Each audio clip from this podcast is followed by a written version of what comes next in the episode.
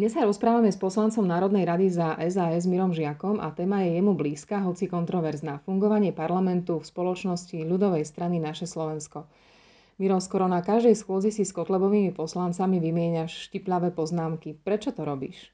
Ahojte, no z mojej strany nejde o vymieňanie si štiplavých poznámok, ale skôr o to uviesť veci na pravú mieru, lebo často sa stáva, že Kotlebovci veľmi úmyselne zavádzajú a klamú.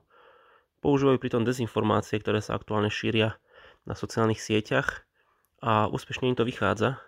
A ja si myslím, že je správne, aby sme veci dávali na pravú mieru a poukazovali na ich skutočnú neschopnosť a takto odhalili tú ich, e, nie že neschopnosť, ale úmyselnú snahu e, šíriť tieto dezinformácie aj na pôde parlamentu. A ja to považujem za veľmi nebezpečné, lebo takýmto spôsobom vlastne legitimizujú tieto dezinformácie. A môže sa nám to veľmi rýchlo vypomstiť. Preto rád, alebo teda zobral som si za svoje, poukazovať na tieto ich prešlapy a budem to robiť určite aj do budúcna, lebo podľa rozprávky Hansa Christiana Andersena Cisárove nové šaty niekto musí ukázať, že král je nahý. Viacerí poslanci sú presvedčení, že s kotlebami netreba vôbec komunikovať, ale ty si to nemyslíš. Prečo je podľa teba tá diskusia s nimi potrebná? Cieľom je ukázať na neschopnosť kotlebovcov, lebo mali sme tu 4 roky snahu o, o nekomunikáciu alebo snažiť sa vytesniť týchto kotlebovcov z radu o, to politického. Ale nejak sa to nepodarilo a kotlebovci sú stále medzi nami a ja si myslím, že práve cesta je s nimi komunikovať a poukazovať. Poukazovať na to, akí sú neschopní za posledného 3 čtvrte roka do parlamentu nepredložili jediný návrh zákona, ktorý by riešil túto súčasnú pandemickú situáciu. Všetko sú len útoky, hejty, nenávistné prejavy a znevažovanie súčasných opatrení. Preto si myslím, že je na mieste, aby sme poukazovali na to, že nemajú riešenia, ale len útoky na súčasnú koalíciu. Dokonca v inej miere, ako to bolo za vlády Smeru. Vtedy boli pomerne tichá opozícia teraz ako si im narastli krídla. Preto áno, treba s nimi diskutovať. Vecne, fakticky. Na Vianoce si dokonca jednému z Kotlebových poslancov daroval svojskú pozornosť. Vianoce sú časom, kedy by sme sa mali obdarovávať a hovorí sa, že keď niekto človek daruje nejaký darček, tak sa cíti mnoho lepšie, ako keď niečo dostane. A ja som si to zobral za svoje a rozhodol som sa na základe vyjadrení Milana Mazureka a Milana Uhríka im darovať knížku keďže nám rozprávali o tom, ako holokaust eh, nebol a oni sa tomu nevedia vyjadriť, lebo nie sú historici, tak som im daroval knižku, denník Anny Frankovej, ktorý je v podstate najväčším svedectvom o tom, že holokaust existoval.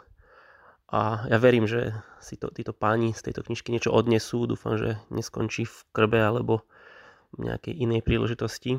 A aspoň čas si prečítajú, lebo príbeh je veľmi mrazivý. Ja keď som to čítal, tak e, do mňa vchádzal hnev, úzkosť a nenávisť voči týmto e, ľuďom, ktorí prejavujú alebo potláčajú slobody druhých. A možno to nebude mať úplný efekt pri týchto pánoch, ale aspoň pri ich voličoch sa zamyslia, že ten holokaust tu skutočne bol a je na mieste, aby sme na to poukazovali, že takéto správanie a hlavne politických predstaviteľov nemá v slušnej spoločnosti miesto.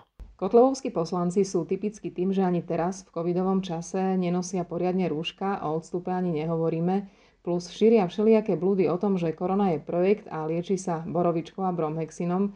Ako toto vnímaš? Všetky vyjadrenia kotlobovcov o tom, ako treba liečiť e, koronu s vodkou a bromhexinom, alebo aj ich snahu nenosiť rúška v parlamente, považujem za veľmi, ale veľmi nebezpečné, pretože oni sú ústavní činitelia a dávajú príklad aj ľuďom na uliciach alebo v práci. A týmto pádom zhoršujú súčasnú pandemickú situáciu. Ja mám niekedy taký pocit, že čím horšie, tým pre nich lepšie. A toto nemôže sa stávať. Bohužiaľ majú určitú, určitú mieru imunity, lebo podľa môjho názoru by mala policia v týchto prípadoch zakročiť tak ako boli niektorí predstavitelia opozície na protestoch bez rúška, mali by byť určite pokutovaní, lebo toto je precedens a potom si aj bežný človek povie, že však títo páni môžu chodiť bez rúška, môžu uh, si tu roz, rozprávať v dave bez akýchkoľvek ochranných pomôcok, tak môžem to robiť aj ja. a čo sa týka tých ich e, prejavov liečenia koronavírusu, sú krajine nebezpečné, pretože boli prípady, kedy ľudia volali na 155 a snažili sa zistiť, či je vôbec sa to liečba účinná. Samozrejme z medicínskeho hľadiska je to úplná hlúposť. Tým pádom si myslí, že za toto by mohol pán Kotleba nie za nejakú trestnú právnu zodpovednosť, ale to necháme na už orgány činné v trestnom konaní. Zdá sa, že aj v plene Národnej rady môžeme očakávať zmenu. Dvaja výrazní poslanci odchádzajú z vedenia strany. Čo si o tom myslíš? Ja si myslím, že je to taktika týchto dvoch pánov, pána Milana Mazureka a pána Milana Uhríka z titulu, že ich predseda bude pravdepodobne právoplatne odsudený, čo na imidži ich strany veľmi nepomôže. A hľadajú si zadné dvierka, tým pádom sa začínajú vymedzovať voči súčasnej Kotleba, Kotlebovci ľudová strana naše Slovensko a hľadajú si inú alternatívu, keďže o 3 roky tu sú voľby a predpokladám, že oni majú ambíciu byť stále v politike, lebo sa im zapáčil tento štandard. Už máme to aj z iných európskych krajín, kedy sa dostali takíto radikáli do, do, nie priamo do vlády, ale len už do parlamentu alebo do vyšších pozícií a veľmi rýchlo zmenili svoju retoriku, lebo vedeli, že tým neonacistickým a fašistickým tónom nezískajú tých voličov naspäť a títo sa snažia presne o to isté. Môj typ je, že sa možno pridajú ku Kufovcom alebo Tarabovi alebo nejaké, nejakej inej platforme alebo možno Radačovskému, ale vnímam to ako takú exit stratégiu, lebo po niekoľkých rokoch, kedy vedeli predsa, že je ten vodca Kotleba zač, zrazu idú odtiaľ utekať je veľmi smiešne. Očakáva, že sa niečo zmení možno v retorike LSNS? Bohužiaľ zmenu pri retorike ľudovej strany naše Slovensko nemôžeme očakávať keďže, ak si dobre spomíname, na začiatku začali pri pandémii rozprávať o tom, ako je to len chrípočka, je to len vymyslený vírus, neexistujúci. Zrazu, keď dostali, dostali oni a triasli sa o svoj život, tak zmenili retoriku, teraz spochybňujú očkovanie, začali spochybňovať testy a tak ďalej, ale vždy, keď sa ukáže, že klamali, tak už ich voliči si na to nepamätajú.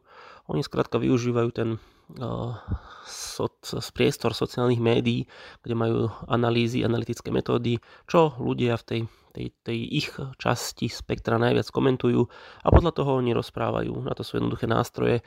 Čiže ja nepredpokladám, že Kotlebovci si koľkokrát aj stoja za tým, čo hovoria. Oni to len musia rozprávať, lebo im to vyšlo v ich prieskumoch na sociálnych sieťach, kde sú oni veľmi silní. Bohužiaľ. Ďakujem a želám ešte v tomto boji veľa síl.